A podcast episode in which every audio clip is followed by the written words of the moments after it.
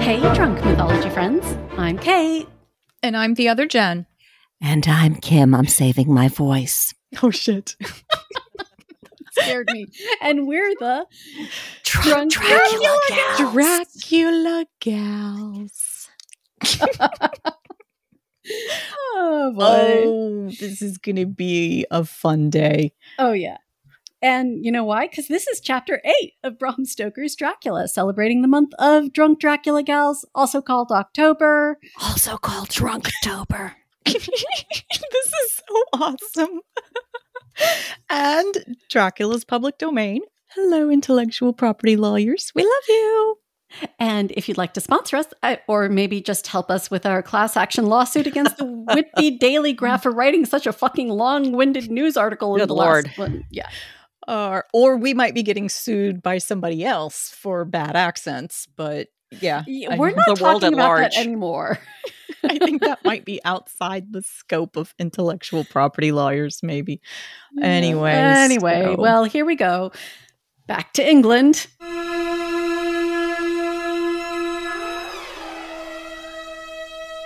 Yeah, you know what's coming.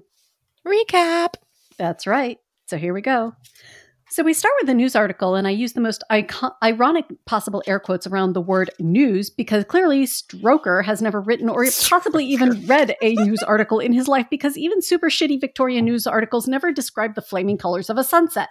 But clearly this guy wanted to be an accountant. I'm also pretty sure his editor just gave up and is over sobbing quietly in a corner, because he now knows that regional newspaper jobs will never ever get him to the big London p- newspapers, and he'll be stuck editing fatheads like this dude forever and ever. Okay, maybe I'm triggered. I digress. Anyway, we have the longest fucking note in a bottle ever written, left by a sad Russian sea captain who has a really, really bad taste in first mates. Also, everyone seems to want to join in a chorus of Arms of the Angels for the big black dog that jumped ashore, and Mina goes back to the harbor. Uh, oh, and Lucy sleepwalks as and is still punchable. Anyway, carry on. So, uh, you know the accent that I've been using? I hope you yes. really like it. Oh, yes. Yes. I I, I, like, I live by it. Yeah, because you're going to hear a lot of it over the next few minutes. So uh, brace yourself, folks, because it's time for Mina Murray's Journal. Same day, eleven o'clock p.m. Oh, but I am tired. If I were not that I had made my diary a duty, I should not open it tonight. We had a lovely walk. Lucy, after a while, was in gay spirits, owing, I think, to some dear cows who came nosing towards us in a field close to the lighthouse, frightened the wits out of us. I believe we forgot everything except, of course, personal fear, and it seemed to wipe the slate clean and give us a fresh start. We had a capital severe tea at Robins Hood Bay in a sweet little old-fashioned inn with a bow window right over the seaweed-covered rocks of the Strand. I will I say believe- that being chased by cows is scary. Yeah. It is. Their, their faces are gigantic. Oh, okay. I believe we should have shocked the quote-unquote new woman with our appetites. Men are more tolerant, bless them. Then we walked home with some, or rather many, stoppages to rest, and with our hearts full of constant dread of wild bulls. Wait, Lucy was, wait, because they're just running around? Uh, I, maybe yeah. that's a big problem out there on the Strand. I don't maybe. know. Maybe. Wow. Lucy was really tired, and we intended to creep off to bed as soon as we could. The young curate came in, however, and Missus Westenra asked him to stay for supper. Lucy and I had both a fight for it with the dusty miller. I know it was a hard fight on my part, and I am quite heroic. Now, I had to look this up. Dusty miller seems yeah. to be uh, Victorian flower symbolism for uh, fortitude, for staying awake. Basically, they, they uh, had a fight with the Sandman, and oh. they won. Oh. That's I had to look because no, no. I had no idea what that meant. Okay. I think that someday the bishops must get together and see about breeding up a new class of curates who don't take supper with, no matter how may be pressed to, and will know when girls are tired.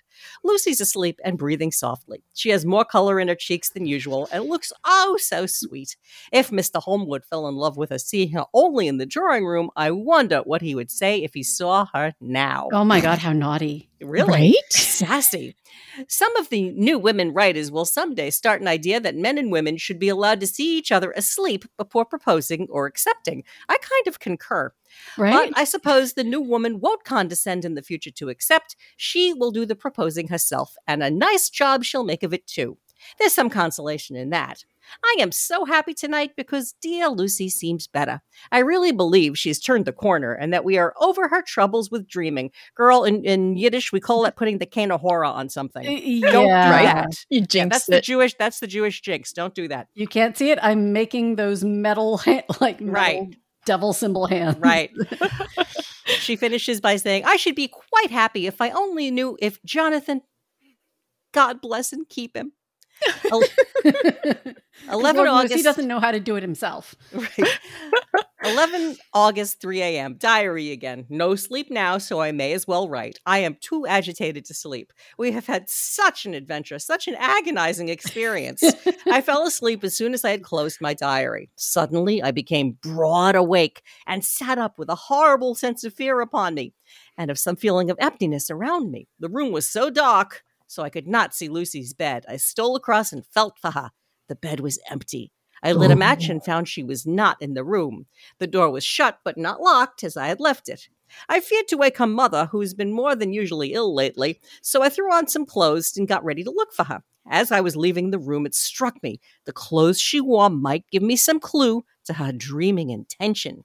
Dressing gown would mean house, dress outside. Dressing gown and dress were both in their places.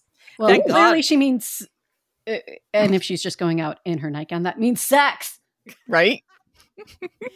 Thank God, I said to myself, she cannot be far as she's only in a nightdress. I ran down, see? I ran downstairs and looked in the sitting room. Not there. Then I looked at all the other open rooms of the house with an ever-growing fear chilling in my heart. Finally, I came to the hall door and found it open. It was not wide open, but the catch of the lock had not caught. The people of the house are careful to lock the door every night, so I feared that Lucy must have gone out as she was. There was no time to think of what might happen. A vague, overmastering fear obscured all details. I took a big, heavy shawl and ran out. The clock was striking one as I was in the crescent, and there was not a soul in sight. I ran across the north terrace, but could see no sign of the white figure, which I expected. At the edge of the West Cliff above the pier, I looked out across the harbor to the East Cliff in hope or fear, I don't know which, of seeing Lucy in our favorite seat. There was a bright full moon with heavy black driving clouds, which threw the whole scene into a fleeting diorama of light and shade as oh, they sailed across. yeah. For a mo- oh wait, this doesn't. This doesn't. Oh, there's not even a gas station between us and the end of this diary entry. Right. For a moment or two, I could see nothing as the shadow of a cloud obscured Saint Mary's Church and all around it. Then, as the cloud passed, I could see the ruins of the abbey coming into view, and as the edge of a narrow band of light, as sharp as a sword cut, moved along, the church oh. and the churchyard became gradually visible. Whatever my expectation was, it was not disappointed, for there, on our favorite seat, the silver light of the moon struck a half-reclining figure, snowy white. The coming of the cloud was too quick for me to see much, for the shadow shut down on light almost immediately, but it seemed to me as though it stood something... St- Uh, so, though, something dark stood behind the seat where the white figure shone and bent over it. Oh. What it was, whether a man or beast, I could not tell. Uh, uh, I did not wait on. to catch... Bestiality? Yes. Really? What? Oy. Ew. Just saying. Did... All right. We'll uh, see what man happens. Man or beast? Could not tell. Did not wait to catch another glance, but flew down the steps to the pier and along by the fish market to the bridge, which is which is the only way to reach the East Cliff. The town seemed dead, for not a soul did I see. I rejoiced that it was so, for I wanted no witnesses of poor Lucy's condition. The time and distance seemed endless, much like this diary, and my knees trembled and my breath came labored as I toiled up the endless steps to the abbey. Girl, do cardio. Have... Don't skip cardio day. I, she's getting her steps in. I must have gone fast, and yet it seems to me as if my feet were weighted with lead and as every joint in my body were rusty. I can dig that. When I got to almost to the top, I could see the seat and the white figure, for now I was close enough to distinguish it even through the spells of shadow. There was undoubtedly something long and black bending over the half-reclining white figure. I called in fright, Lucy, Lucy, and something raised a head. And from where I was, I could see a white face and red, gleaming eyes. Lucy did not answer, and I ran onto the entrance of the churchyard. As I entered, the church was between me and the seat, and for a minute or so I lost sight of her. When I came in view again, the cloud had passed, and the moonlight struck so brilliantly, I could see Lucy half reclining, with her head lying back over the seat.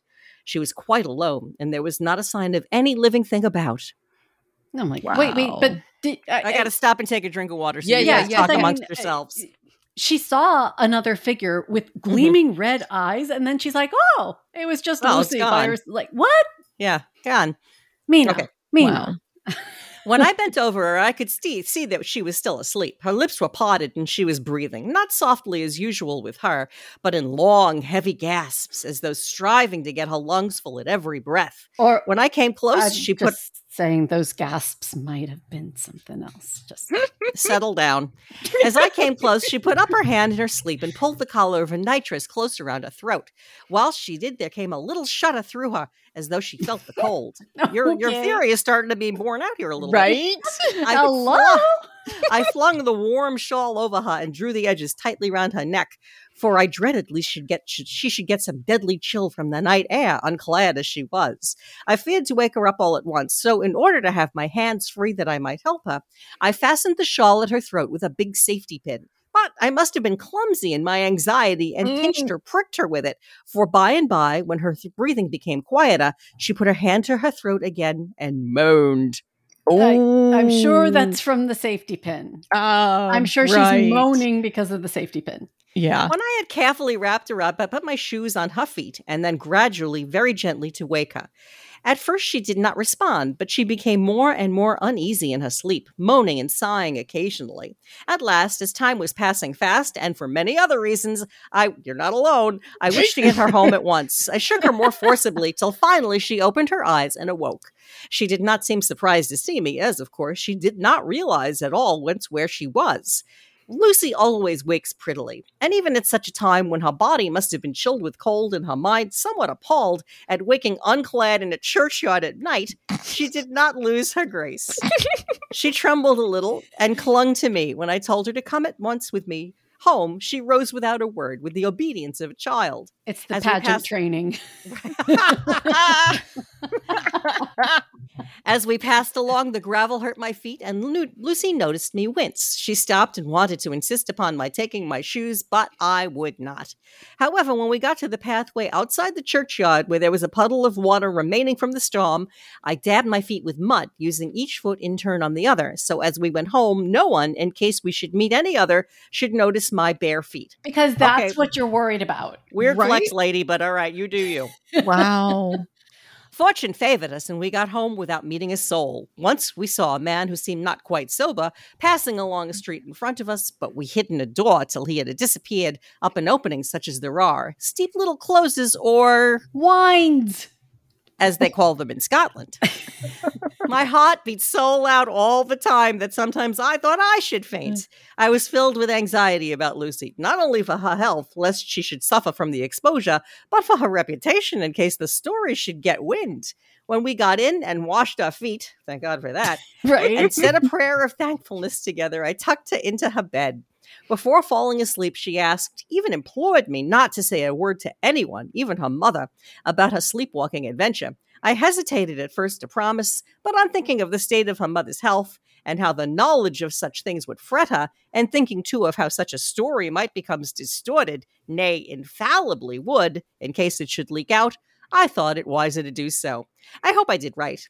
I have locked the door and the key is tied to my wrist, so perhaps I shall not again be disturbed. Lucy is sleeping soundly. The reflex of the dawn is high and far over the sea. Wow. Yeah. Let me take a sip of water here. Oh, yeah, yeah, yeah. Because yeah. we're not quite done yet. Nope.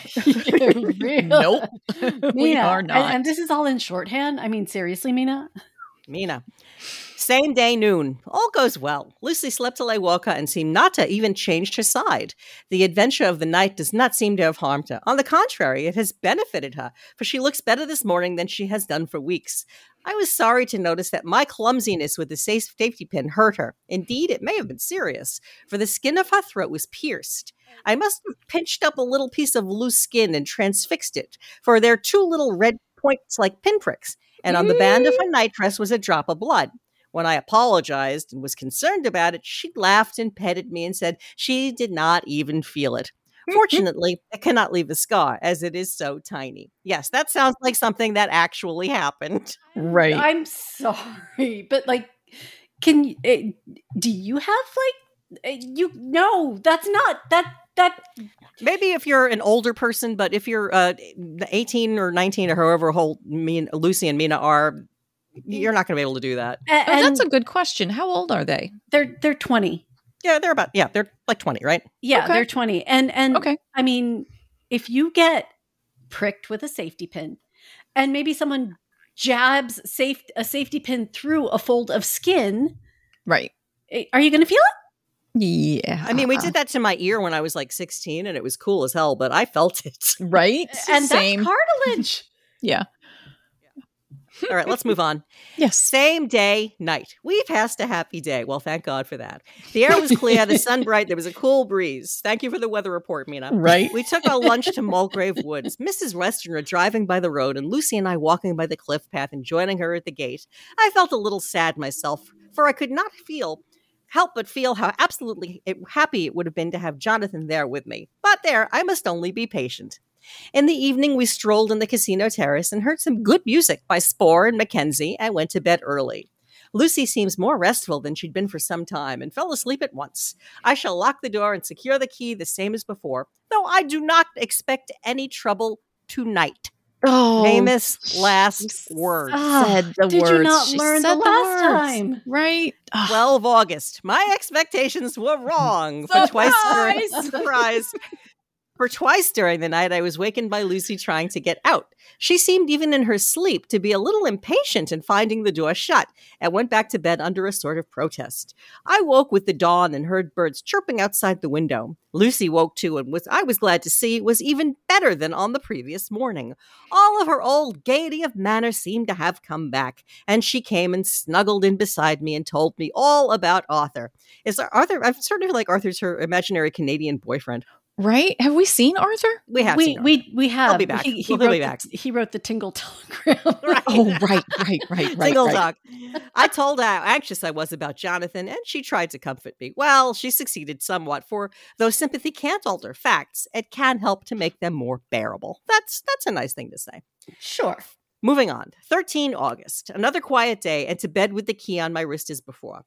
Again, I awoke in the night and found Lucy sitting up in bed, still asleep, pointing at the window. I got up quietly and pulled aside the blind, looked out. It was brilliant moonlight, and the soft effect of light over the sea and sky, merged together in one great silent mystery, was beautiful beyond words. Between me and the moonlight flitted a great bat, coming oh. and going in great whirling circles. Once or twice it came quite close, but I was, I suppose, but it was, I supposed, frightened at seeing me and flitted away across the harbor towards the abbey. When I came back from the window, Lucy had lain down again and was sleeping peacefully. She did not stir again all night. fourteenth wow. August. Oh my God. I think we're we're we're almost there. Yeah. We're coming around the clubhouse turn. the, the corner. We're coming around the corner. On East Cliff, reading and writing all day. Lucy seems to have become as much in love with the spot as I am, and it's hard to get her away from it when time has come home for lunch or tea or dinner. This afternoon, she made a funny remark. We were coming home for dinner, and she had come to the top of the steps up from West Pier and stopped to look at the view, as we generally do. The setting sun, low in the sky, was just dropping behind Kettleness. The red light was thrown over on the East Cliff and the old abbey and seemed to bathe everything in a beautiful rosy glow. We were silent for a while, and then suddenly Lucy murmured, as if to herself, "His red eyes again. They are just the same." It was such an odd expression coming apropos of nothing that it quite startled me. I slewed around a little so as to see Lucy well without seeming to stare at her, and I saw that she was in a half-dreamy state with an odd look on her face that I could not quite make out. So I said nothing, but followed her eyes. She appeared to be looking out over our own little seat, whereon was a dark figure seated alone. I was a little startled for myself, for it seemed an instant as if the stranger had great eyes like burning flames. But a second look dispelled the illusion. The red sunlight was shining on the windows of Saint Mary's Church behind our seat, and as the sun dipped, there was just sufficient change in the refraction and the reflection to make it appear as if the light moved. I called Lucy's attention to the peculiar effect, and she became herself with a start, but looked so sad all the same. She may have been thinking of that terrible night up there. We never referred to it, so I said nothing, and we went home to dinner. because not talking about something is the best way to make it go Absolute, away. Right? Absolutely. Bury that shit. Lucy had a headache and went early to bed. I saw her asleep and went out for a little stroll myself. I walked along the cliffs to the westward and was so full of sweet sadness, for I was thinking of Jonathan. When coming home, it was then bright moonlight, so bright that through the front of our part in the crescent was in shadow. Everything could be well seen. I threw up a glance at our window and saw Lucy's head leaning out. I thought perhaps she was looking for me, so I opened my handkerchief and waved it. She did not notice or make any movement whatever. Just then, the moonlight crept round at an angle of the building, and the light fell on the window. There, distinctly, was Lucy, with her head lying up against the side of the windowsill and her eyes shut.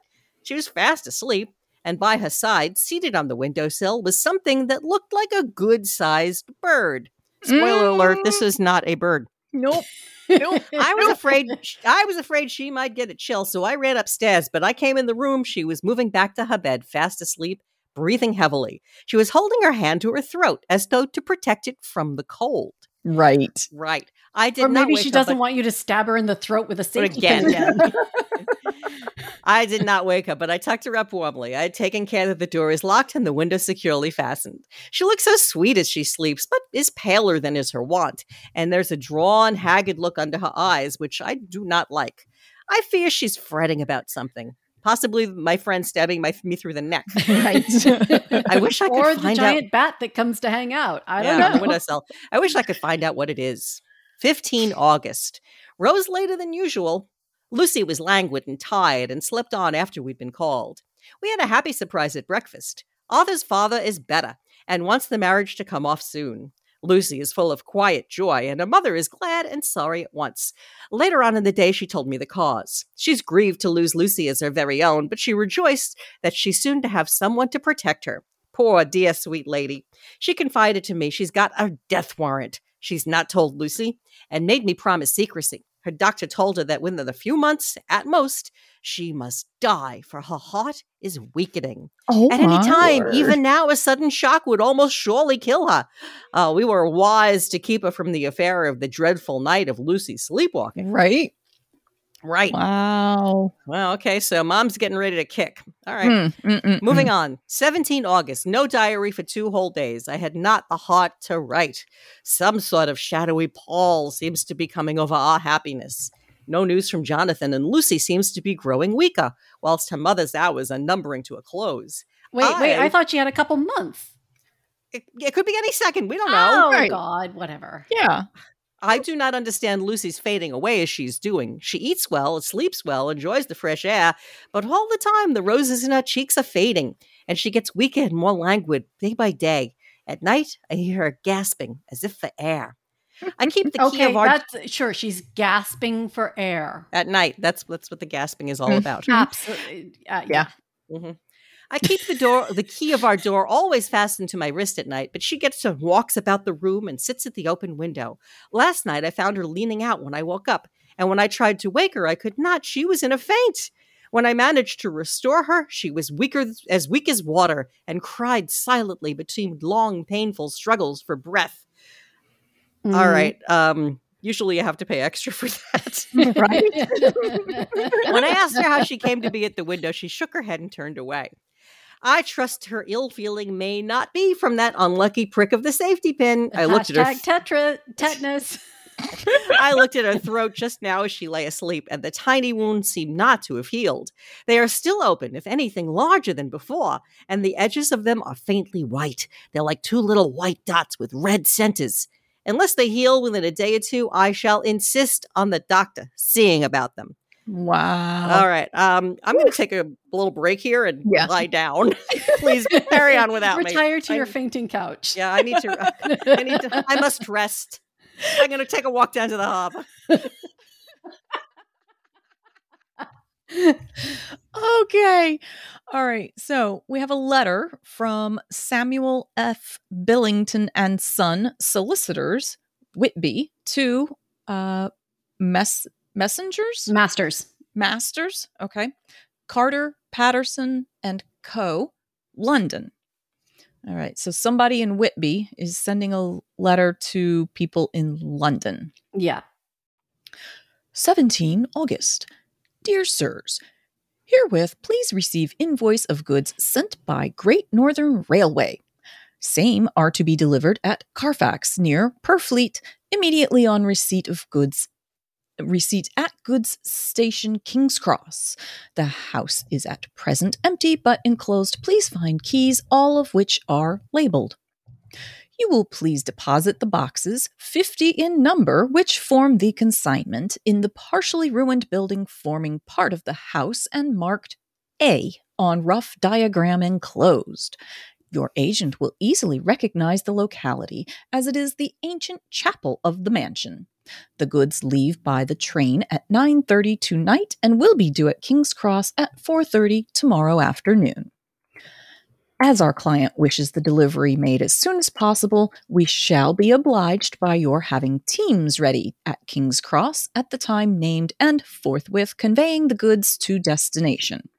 In order to obviate any delays possible through any routine requirements as to payment in your departments, we enclose check herewith for ten pounds, receipt of which please acknowledge.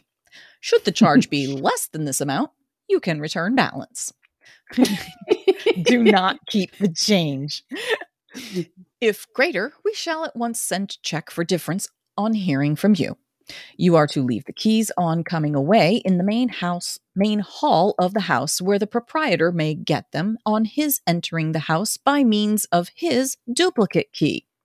Pray do not take us as exceeding the bounds of business courtesy in pressing you in all ways to use the utmost expedition. We are, dear sirs, faithfully yours, Samuel F. Billington and Son. God, uh- Are you not triggered by this work email? Oh, my God. So we have a reply. Letter. Masters Carter Patterson and Company, London two, Masters Billington and Son, Whitby, the twenty-first of August. Dear Sirs, we beg to acknowledge ten pounds received and to return check one pound seventeen shillings nine pence amount of overplus as shown in receipted account herewith. Goods delivered in exact accordance with instructions, you nitpicking little motherfucker, and keys left in parcel in main hall as directed. We wash our hands of this, dear sirs. We are yours respectfully, Pro Carter, Patterson and Company. I would like to alert the Pulitzer Committee, uh, just for those two last chapters, for some of the most beautiful writing I think I've ever read. uh, you know, I I feel. I I feel Carter Patterson and Company. Fine, I got to deliver. Great news, every great news, everybody! Mina's back. Yay! Mina Murray's Journal, the eighteenth of August. I am happy today, and I write sitting on the seat in the churchyard. Lucy is ever yeah. so much better. Last night she slept well all night and did not disturb me once. It's like she's talking about her cat, right? The roses seem coming back already to her cheeks, although she's still sadly pale and wan-looking. If she were in any way anemic, I could understand it, but she's not. She's in gay spirits, full of life and cheerfulness. All the morbid reticence seems to have passed from her, and as she has just reminded me, as if I needed any reminding of that night, and that it was here on this very faint seat I found her asleep. As she told me, she tapped playfully with the heel of her boot on the stone slab and said, "My poor little feet didn't make much noise then. I dare say poor old Mister Swells would have told me that it was because I didn't want to wake up Geordie." That is like such a weird thing to say. And, and I think we were talking about it. Yeah. Yeah. Okay. I, well, well, okay. Well, we, we've picked the scab, so we're going to continue to do that. All yeah. right. As she was in such a communicative humor, I asked her if she had dreamed at all that night. Before she answered, that sweet puckered look came into her forehead, which Arthur, I call him Arthur from her habit, says he loves, and indeed I don't wonder that he does. Then she went on in a half-dreaming kind of way, as if trying to recall it herself. "I didn't quite dream, but it all seemed to be real. I only wanted to be here in this spot. I don't know why, for I was afraid of something. I don't know what. I remember, though, I was, I supposed I was asleep, passing through the streets and over the bridge. A fish, the woods to grandmother's house. A fish leaped as I went by, and I leaned over to look at it, and I heard a lot of dogs howling. The whole town seemed as if it must be full of dogs, all howling at once, as I went up the steps. Then I had a vague memory of something long and dark with red eyes, mm. just as we saw in the sunset, and something very sweet and very bitter all around me at once. And then I seemed sinking into deep green water, and there was a singing in my ears, as I have heard there is to drowning men. And then everything seemed passing away from me. My soul seemed to go out of my body and float about the air. Yep.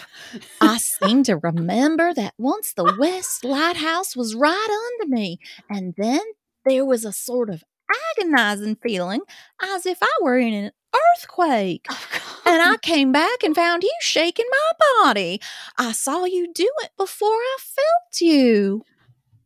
There's a so lot this is to a, unpack this is, here. Yeah, this is pretty interesting. I think the interesting thing is that she, that uh, Lucy doesn't have the the language to understand what she's experienced. Sex. Oh. Yeah. Yeah. Orgasm. She doesn't she doesn't have the language. She doesn't yeah. have the context. So she's doing her best. Uh, yeah. All right. Mina, Mina continues. Then she began to laugh. It seemed a little uncanny to me, and I listened to her breathlessly. I did not quite like it, and thought it better not to keep her mind on the subject. So we drifted on to other subjects, and Lucy was like her old self again. When we got home, the fresh breeze had braced her up, and her pale cheeks were really more rosy. Her mother rejoiced when she saw her, and we all spent a very happy evening together. the nineteenth of August. This is my very, very favorite line in probably the entire book. You ready? Joy, joy, joy. Although not all joy. Clearly, her I love that. Ha- her, her fiance has a huge influence on her. Joy, joy, joy. Although not all joy. At last, news of Jonathan. The dear fellow has been ill. That's why he did not write. I am not afraid to think it or say it. Now I know. Mister Hawkins sent me on the letter and wrote it himself. Oh, so kindly. I'm to leave in the morning and go over to Jonathan and to help nurse him if necessary and bring him home.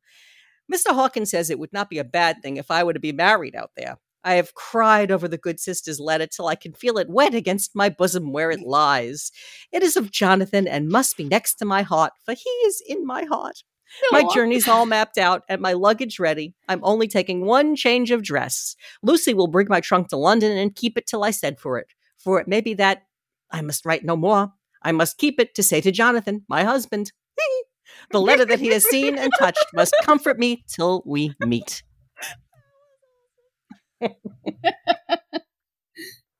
Later, Sister Agatha, Hospital of Saint Joseph and Saint Mary, Budapest, to Miss Wilhelmina Murray. the twelfth of August. Dear Madam, I write by desire of Mister Jonathan Harker, who is himself not strong enough to write, though progressing well, thanks to God and Saint Joseph and Saint Mary. He has been under our care for nearly six weeks, suffering from violent brain fever. He wishes me to convey his love. Sprayed water all over my face, thank you. As you say it by this post, I write for him to Mister Peter Hawkins. Why are they always re- referencing Peter Hawkins by his full name? Mister Peter Hawkins, Exeter. To say, with dutiful respect, that he is sorry for his delay and that all of his work is completed. But okay, he will require some weeks' rest in our sanatorium in the hills. Is that code for something? But will then return. He wishes me to say that he has not sufficient money with him and that he would like to pay for his staying here so that others who need shall not be wanting for help. Believe me, yours with sympathy and all blessings, Sister Agatha. P S. My patient being asleep, I opened this to let you know something more. He has told me all about you and that you are shortly to be his wife.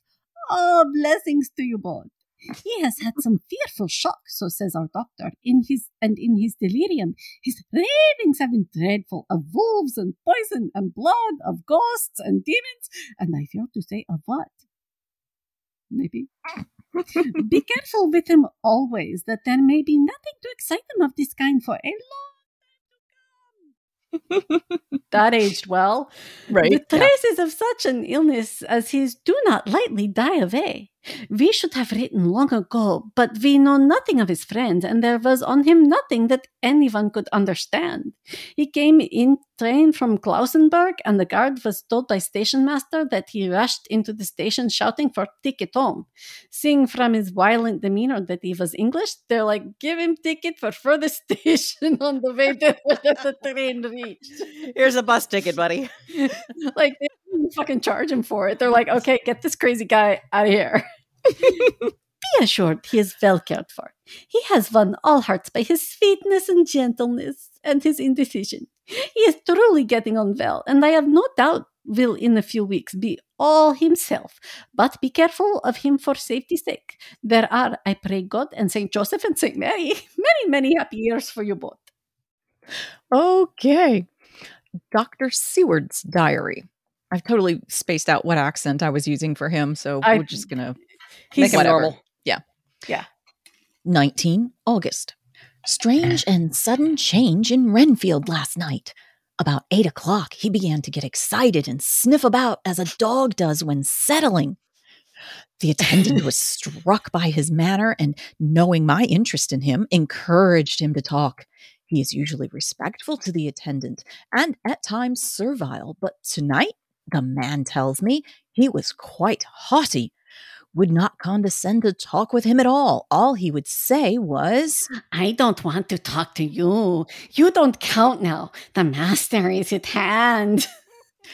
The attendant thinks it is some sudden form of religious mania which has seized him. If so, we must look out for squalls, for a strong man with homicidal and religious mania at once might be dangerous.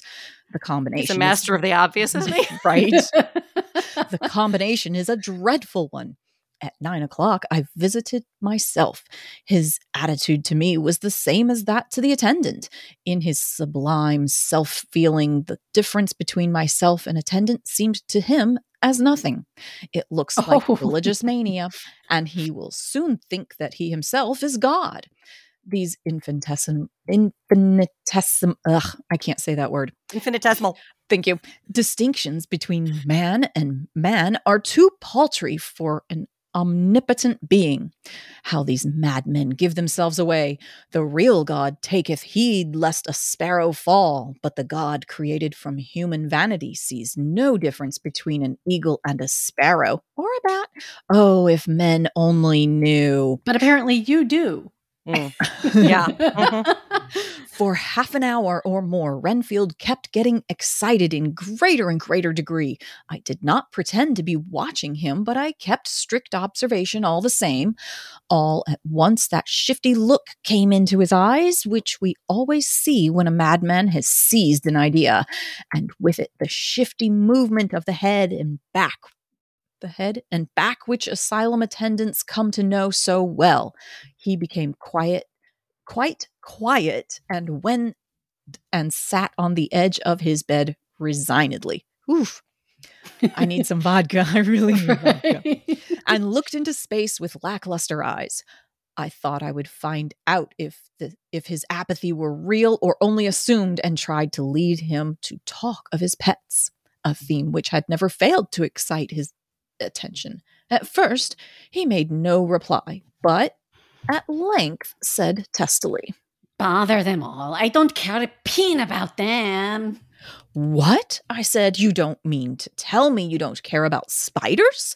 Spiders at present are his hobby, and the notebook is filling up with columns of small figures. To this, he answered enigmatically, "The bride-maidens rejoice, the eyes that wait the coming of the bride. But when the bride draweth nigh, then the maidens shine not to the eyes that are filled." I have no idea what that means. Oh, nor I. But it's creepy, master. It is creepy. He would not explain himself, but remained obstinately seated on his bed at all time, all the time I remained with him. I am weary tonight and low in spirits. I cannot but think of Lucy and how different things might have been. If I don't sleep at once, Chloral, the modern Morpheus. Called it. is, is he giving the chemical compound here? He's writing yes. it down. C two H C I three O? Yes. H two O. Yep. Don't I, make this at home, I, kids. I know H two O, that's water. I must be careful not to let it grow into a habit. Too late. More famous oh, last words. Yeah.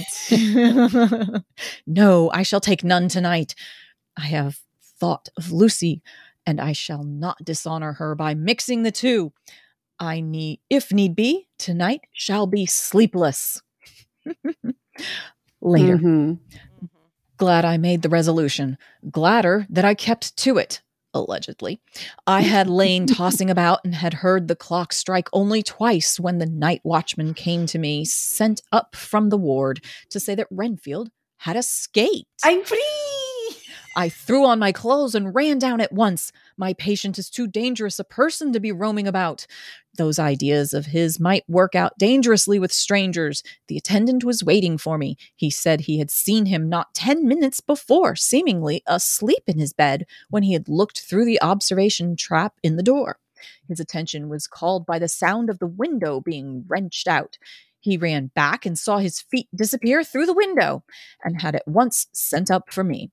He was only in his night gear and cannot be far off. Oh, another the, one running around in his mm-hmm. nightie. In her yeah. nightgown.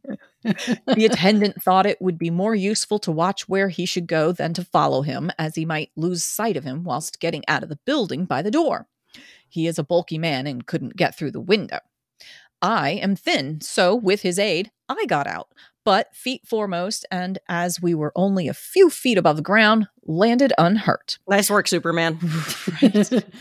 Yeah, you think that's all impressive? Wor- Try scaling the outside of a wall. Yeah, right. Upside down. Right. Into a window down to the left. God damn it, Jennifer. The attendant... Okay. All right. The attendant told me the, pa- the patient had gone to the left. God damn it. You I and had taken a straight line. So I ran as quickly as I could. As I got through the belt of trees, I saw a white figure scale the high wall, which separates our grounds from those of the deserted house. This- Kate, is this an example of kismet? Am I no, using that it's an example correctly? Of really, really fucking bad irony. Oh, okay. I ran back at once, told the watchman to get three or four men immediately and follow me into the grounds of Carfax in case our friend might be dangerous. I got a ladder myself and, crossing the wall, dropped down on the other side. What, you can't scale it? I could see Renfield's figure just disappearing behind the angle of the house, so I ran after him. On the far side of the house, I found him pressed close against the old iron-bound oak door of the chapel.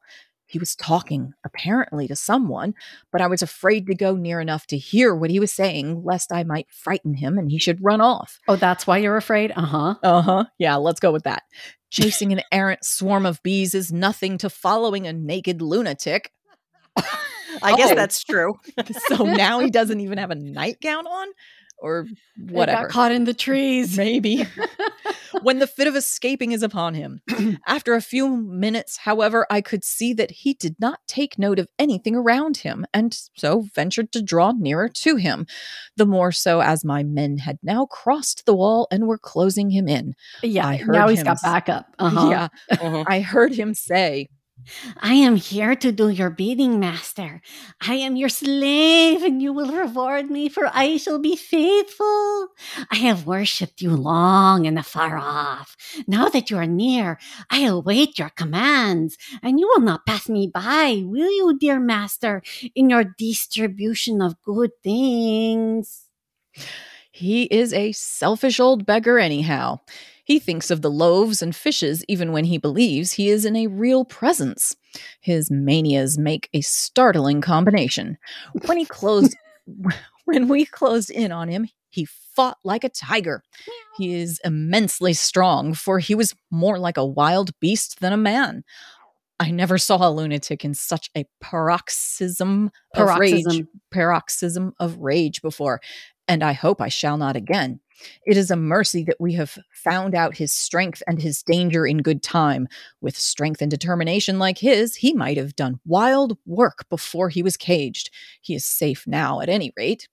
Jack Shepherd himself couldn't get free from the straight waistcoat that keeps him restrained, and he's chained to the wall in the padded room. His cries are at times awful, but the silences that follow are more deadly still, for he means murder in every turn and movement. Just now he spoke coherent words for the first time. I shall be patient, master. It is coming, coming, coming.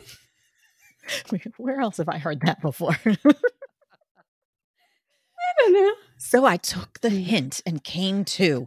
I, I beg was your pardon? Too excited to sleep, but this diary has quieted me, and I feel I shall get some sleep tonight. Okay. Uh, first of all, I'd like to contact the American Medical Association, because this cannot be standard practice. Is that code for something? Oh, boy. Oh, my goodness. Wow. Yeah, yeah, that that was a lot. Mm-hmm. Yeah. Dang. But thank God we got the receipts there in the middle. Right? and, and change. One pound, twelve shillings, and yeah. eight whatever. And, yeah. Yeah, that was right. that was good. All right. So, Kate, yeah. what's next? Well, tomorrow we get Mina Gets Married, unless Jonathan oh my God, changes, unless Jonathan changes his mind. It could happen. I feel the clamp. Lucy nice. Gets sick. Arthur is about as interesting as an unsalted saltine cracker, and Doctor Seward has his hands full. This is great. Oh, this is going to be fun. Don't forget to check us out on Patreon at patreon.com slash drunk mythology gals. That's right. Month of October, we have the Drunk Dracula Gals tier for one dollar. You get all these Dracula episodes a whole lot sooner. But wait, there's more. How is that possible? You also get Magic. access to all of our other Lit Crit Hour episodes. Fairy tales, uh, Destruction of Fairy Tales. Destruction of Fairy Elementary School Writings. Yeah, there's yeah. some good stuff in there. There's yeah. some gems. There, how you doing? The dinosaur who asked, how you doing? That's right. Anyway, thanks again for joining us. Please subscribe, leave a rating, a review, and tell your friends and family about us, especially if they have a habit of walking out of their room in their nightie and possibly running around banging on people's doors or reclining on benches and, um, well, we'll just leave it at that. Falling into the uh, the gentle arms of Morpheus. the, or drowning in a deep green sea. Who knew? No. Finally, always remember, if the undead can behave badly, then so can you.